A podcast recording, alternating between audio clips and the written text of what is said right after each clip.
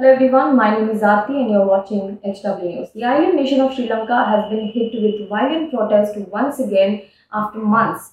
After months of heavy protest, after months of massive protest against the president and the prime minister of the country, President uh, Gotabaya Rajapaksa was reportedly going to step down today itself, but before he could step down, he has fled the country and he has reached Maldives from where he is supposed to go to another Asian country according to sources. Now, uh, he uh, has fled along with his wife and two other bodyguards who were on the military plane through which they fled. And this military plane uh, was cleared, this visit, this air visit to Male was cleared for him because at that point of time he was still the president of the country. That means he was still the commander of three armed forces of the country.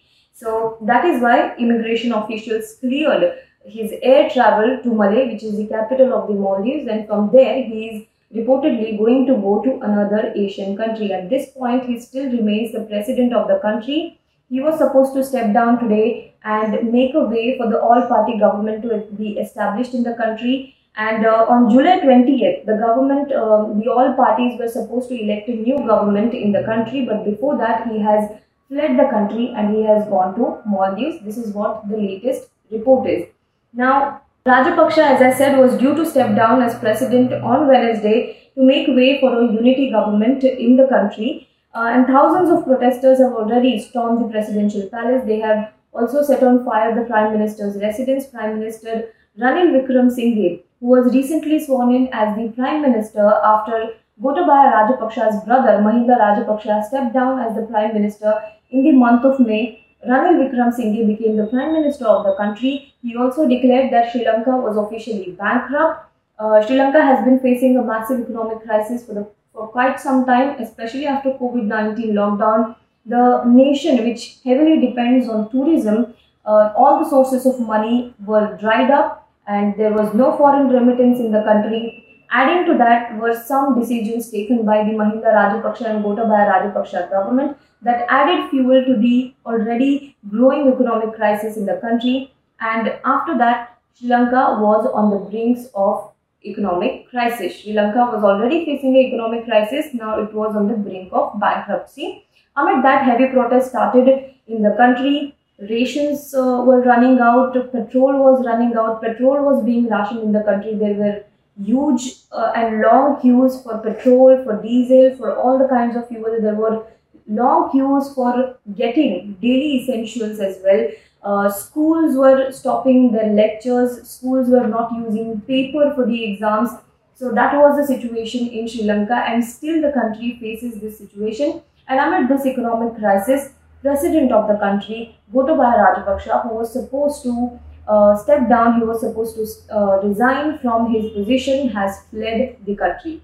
Now, meanwhile, uh, as I said, Basil Rajapaksha, another of uh, President's brother, tried to flee the country yesterday, but there was massive protest. The immigration officials at the airport refused to uh, cooperate with him, and he had to return. He had a US US residency with him. It was not clear where he was trying to go, which country he was trying to go, but reportedly the immigration officials did not cooperate with him, and that is why he had to return back home. So he could not go out of the country. But it is being reportedly said that Gotabaya Rajapaksa has fled the country and he has gone to Maldives, from where he is going to go to another Asian country.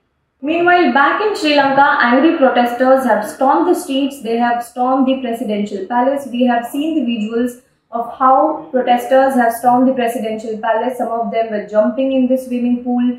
In lakhs and crores, uh, people are thronging the presidential palace. It has sort of become a picnic spot for the protesters. They are jumping in the swimming pool. Some are bathing in the bathroom in the presidential palace. Some are uh, trying to do exercise in the gyms. Some are thronging the kitchen. Some are dancing on the bed some are playing piano there are wedding shootings happening at that particular spot so it has become like a tourist spot and yesterday there were also reports that some cash was also found in the bunker in the presidential palace on the other hand the prime minister's private residence was also uh, set on fire by some of the angry protesters a few days back. So this was the situation of the protest in Sri Lanka today. Also, once again, after the news spread that Gotabaya Rajapaksa has fled the country, the protesters took to streets and police this time around was deployed in heavy numbers. They uh, shelled tear gas on the protesters as well as they used water cannons to disperse the crowd.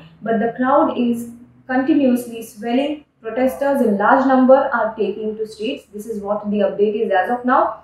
Yesterday, uh, Indian High Commission in Sri Lanka had denied the media reports that uh, Indian government cleared the route for uh, Gotabaya Rajapaksa to fly to Maldives. They called it baseless and they also said that these reports are speculative. What exactly was Indian High Commission's response? Let me read out to you. They said that the High Commission categorically denies baseless and speculative media reports that India facilitated the recent reported travel of President Gotabaya Rajapaksa out of Sri Lanka. It further tweeted that it is reiterated that India will continue to support the people of Sri Lanka as they seek to realize their aspirations for prosperity and progress through democratic means and values, established democratic institutions and constitutional framework.